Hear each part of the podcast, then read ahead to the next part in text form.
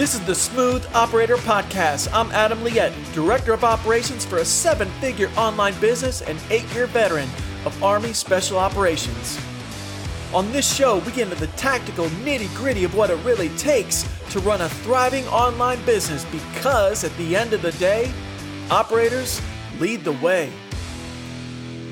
Hello, welcome to another episode of Smooth Operator. I'm Adam Liette, your host. So glad you could join us for another day. And I'm going to dive into something a little bit different this episode, and it's the idea of having a one-to-one call with your team members, with your direct reports.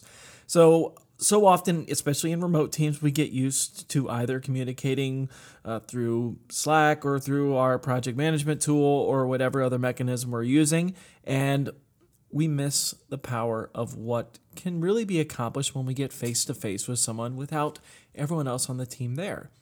So I have to ask, how often do you meet with your team members in a one-to-one environment?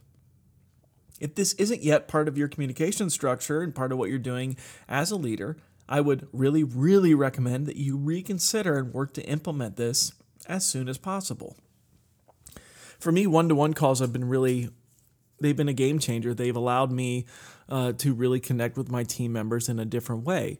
They allow for a more personal touch, for a place where I can get feedback and give feedback in a way where my team members don't feel intimidated. They feel as though it's a safe place, a place where it is structured like everything else we do. We do have structure behind the one-to-one calls, but it's done deliberately. It's done on a calendar basis.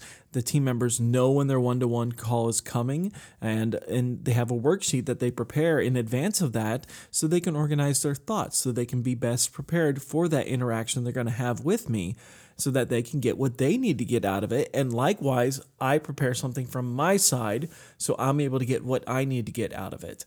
One-to-one calls are very, very important for that.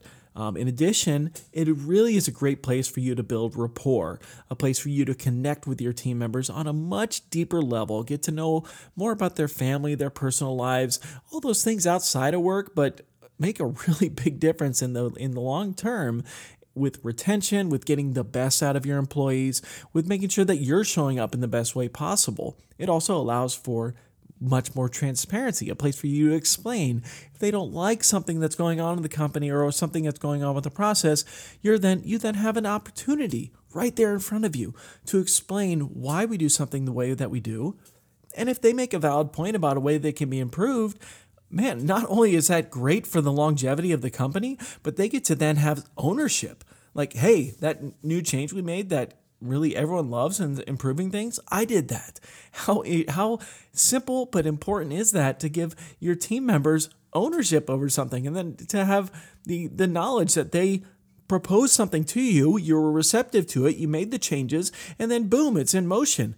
Man, if there's one thing you can do to get immediate buy-in from your team members, it's to take a suggestion, implement it, and show them that you are not only listening to them, but you thought it was a good idea. They're able to see the results, and holy cow, it's such a little stupid thing, but it makes such a tremendous difference over the longevity of a team member, however long they're on your team. I challenge you to look at this kind of a structure and think that it will not extend the longevity of a team member on your team, because they have that outlet, that release to be able to improve what they're doing and improve what you're doing to help support them. In addition, we'll often problem solve things that the team is encountering in their work, or the team member is encountering in their work. We're able to find solutions together. And just like before, they have some ownership of it because they helped create it. So what I have come to do when I have one-to-one calls, it's once a month, and I meet with every member of my team. And I used to spread it out where I do 2 or 3 a day. And what happened was I never had a focus day. I was never able to take a whole day and just wipe my slate clean of tactical stuff and really work on the big projects that I need to get moving. That whole week was wasted. And not wasted, it's the wrong word to use, but the whole week my mind was in both stages between my operational level where I'm trying to get stuff done and my operator level where I'm trying to work with my team and get them into where they need to go. So what I've moved to now is I do this in one day, and it's a long day. I'll give you that. Like, I need a serious drink by the end of this day because it's, 9 or 8 or 9 hours on Zoom straight, little to no breaks in between. But even though it is a long day, I continue to do this because I get a lot out of it, and one-to-one calls are some of the most important things that I do as a leader on my team. And I just want to share some of the things that have made them successful for me and really encourage you to go ahead and implement these. The first is that the one-to-one calls are scheduled and they are very predictable. I schedule them a month out. It's on the calendar, and it's always the same week of the month. We go for the last week of the month because that tends to work the best with my schedule around our planning cadence. So aim for the same general time period of the month. Make sure that's communicated. Have it be separated from times when you can predict that you'll be busy. We all can somewhat predict when we're going to be busy. By doing it at the end of the month, I started doing it at the beginning of the month when I first started doing it because I thought that would be the best, but I was just ended up being so distracted by implementing our monthly plan. End of the month was really the best way for me to close out that month, to put that month to bed. And there's a nice sense of closure that comes from that. By having it scheduled, having it predictable prevents whiplash and prevents you from moving away from the strategic plan for the month. You can plan around your one-to-one calls because they're on the calendar. They're on the calendar for the entire year. You have foresight of those. It also gives you the time to think through any changes that can or should happen and really to start preparing for them in advance of those one-to-one calls, or in advance and after those one-to-one calls, right? The team also knows when they're coming. They can hold off on things that need your attention. They know if it's the third week, I got a one-to-one call with my operator, with my supervisor next week. I can wait till next week to bring this to their attention because that's when I know I'll have their full attention. So I also like to have them sequenced and make sure they're scheduled. So a week out, I start booking times. I send all my team members a link to my calendar, and they're able to then book their appointment. As I mentioned, I used to do this where I just booked the whole week, so I took appointments on whenever they were available. Now I dictate a little more where it's one day. This is my one-to-one call day. Find a slot. I'm opening up my entire schedule to you. And think about what that says to your team. He's saying, my whole day is for you guys. Like, that says a lot because your team members know. They might not know everything you're doing. They know you're busy as hell.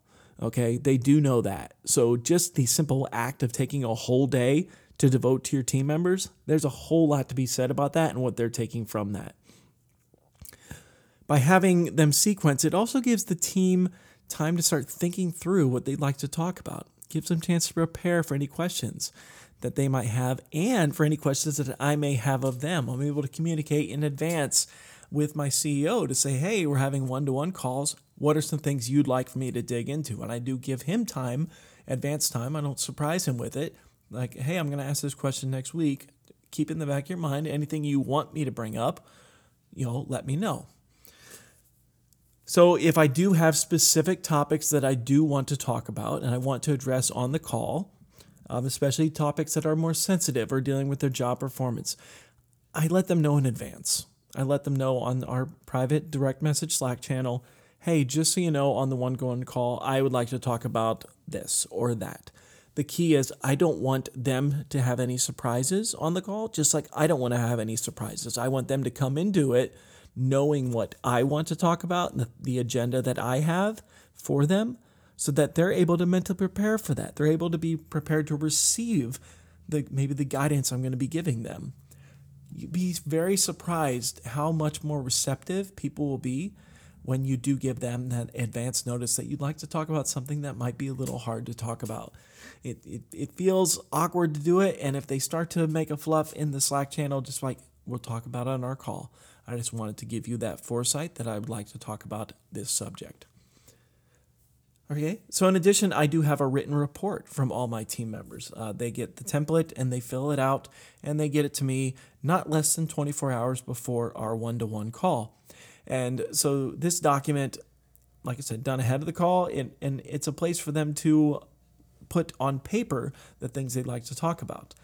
There's two real big advantages to this. First off, it's written, so you're able to capture their thoughts in a different forum. A lot of times people will communicate differently depending on the medium in which they're communicating. people, when they write stuff, they might tend to be either more reserved or more verbose or more expressive or whatever than they are in a face-to-face environment. It all kind of depends on their comfort level. But the point is, by having both of these avenues out there, you're covering for like 99% of the human population that either chooses to communicate in one of these two modalities, right? But you're opening up the door to them. It also really allows me to capture and see those red flags ahead of the live call. I had a really tough live one-to-one call about 2 months ago where a team member was just not really jiving with something that was going on, and their written report to me, to be honest, it caused me to really doubt myself and doubt some things that we're doing, like, what am I doing wrong here? But when I got to digest it, and I ended up bringing in a trusted ally of mine to take a look at this with me, just so to make sure I wasn't looking at something the wrong way. And the person that helped me with this, like, they really helped me see a different light of it. And when I showed up on that call, I was prepared. I knew what I wanted to talk about. I knew how I wanted to approach it. But it was all because I knew in advance of what this team member wanted to talk about. And that's so small but powerful to be able to do something simple like that. Do make sure that you get that 24 hours out, though. Don't let it be a surprise to yourself either. If you're getting it 5 minutes before the call, you have no time to recover. You have no time to actually let everything digest and let yourself to be in the moment when you actually show up on the call, because you're still trying to decipher what you just read. I also always use open-ended questions in the doc. Open-ended questions are great, because they tend to lead people to feeling open and being able to be open with you. So 24 hours out, make sure they're open-ended and do have at least some kind of structure to it so it's predictable and they know kind of what to expect when they open up that document. So internal preparation, like, this is huge.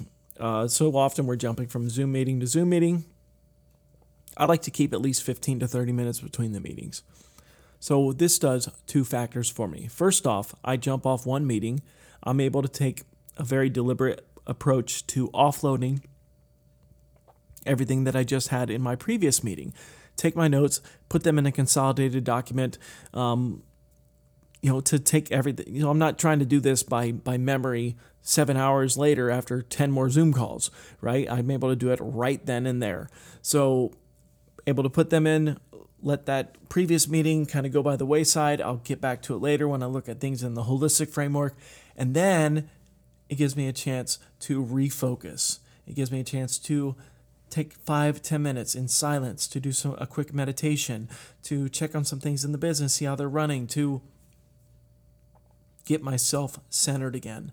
So once that Zoom screen opens back up with my next one-to-one call, I'm my best self. I'm not distracted. I'm able to give my best to the team member, because I'm telling you, back to back to back, if you're trying to do it that way, dude, these will crush you, because these one-to-one calls can be emotionally draining. So be prepared for that. So the final thing is running the meeting. Just remember, these calls are not about you. They're not about you. They're not. They're about your team member. So one thing I've had tremendous breakthroughs with is just by being present with my team member and from a position of service during our one-to-one meetings, asking probing questions, helping them solve problems, having them help me to solve the problem with them. I've noticed allowing my team to help create the process together with me. I mean, that's removed a lot of blockers. It's helped me to even see things a little bit different when they suggest something I didn't think of before. How incredibly wonderful is that, to be able to have your team member own something new in the company? So be of service. Yes, you have an agenda. You need to get your agenda across, but let them lead with it. Let them lead with it, with what they have, unless you have something that's confrontational, like that call I mentioned I had 2 months ago. I mentioned it a couple minutes ago where I knew I had to take charge of the meeting right away because, like, things were going off the rails. But if you're in a growing team with a growing company where SOPs and processes are changing on a regular basis, your team members need this time. They need to be able to express themselves, to be able to provide direct feedback to you. Invite the team member into the process and give them ownership, and you will have a team that is, you know, really kicking on all cylinders. So, look, if you slip up, dude, forgive yourself. Like, you will slip up when doing these things. You're going to miss a schedule. You're going to not show up the way that you want to. You're not always going to be your best self. Forgive yourself and forgive your team members if they show up in a similar way. You won't always be in the mood to give your best.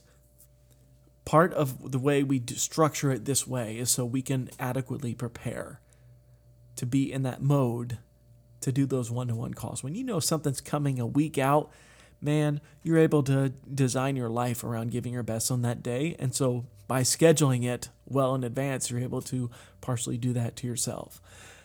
Pre-call rituals will really help you get through this. I've talked about this a bit on the show. My pre-call rituals, I used to have a full checklist I ran down. I don't need the checklist anymore. It's ingrained inside me. But pre-call rituals really help me show up being my best self and being in that position of service that I need to be in.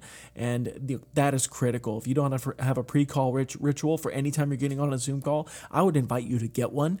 Like having a step-by-step process, even if it's 45 seconds long, if you do the same thing every 45 seconds before you jump on a Zoom call and you find it gives you success, dude, run with that, because those are money and you're going to use those pre-call rituals over and over again. Overall, remember, the one-to-one calls are not about you. They're for your team members. So you have something you want to accomplish, but more than anything, you're trying to make sure you're pulling your team members with you. They're following you. They're following your lead, but you're also giving them the support that they need on that call to help them solve their problems, solve the things that are coming up, because those are inevitable. Remember, every company is going to have problems, period. My mentor says, your business is broken, and if everything goes right, it always will be. Remember that mantra. Everything will always be broken. Show up in service and you will be successful. All right. Well, I hope that really helped. And if one-to-one calls aren't something that you've implemented yet, I would highly recommend them. The hardest part is just get started. And once you do start doing those, you're going to find you look forward to them. You need them. You need that feedback from your team. And you end up really just thriving off that environment. And your team will do the same with you. So go ahead and implement these, get them rolling, and man, let the results speak for themselves. All right, hope that helps. Do hit me up. It's www.adamliette.com. So great to have you for another episode of the show. If you have any comments, any questions, any suggestions, things you'd like to hear me talk about, please do just send me a quick email. It's adam@adamliette.com. Look forward to hearing from you. Until next time, keep getting after it, operator. Yeah, real quick before you bounce out here, I put together a free training on how you can run your business like a special operator through 5 simple universal truths.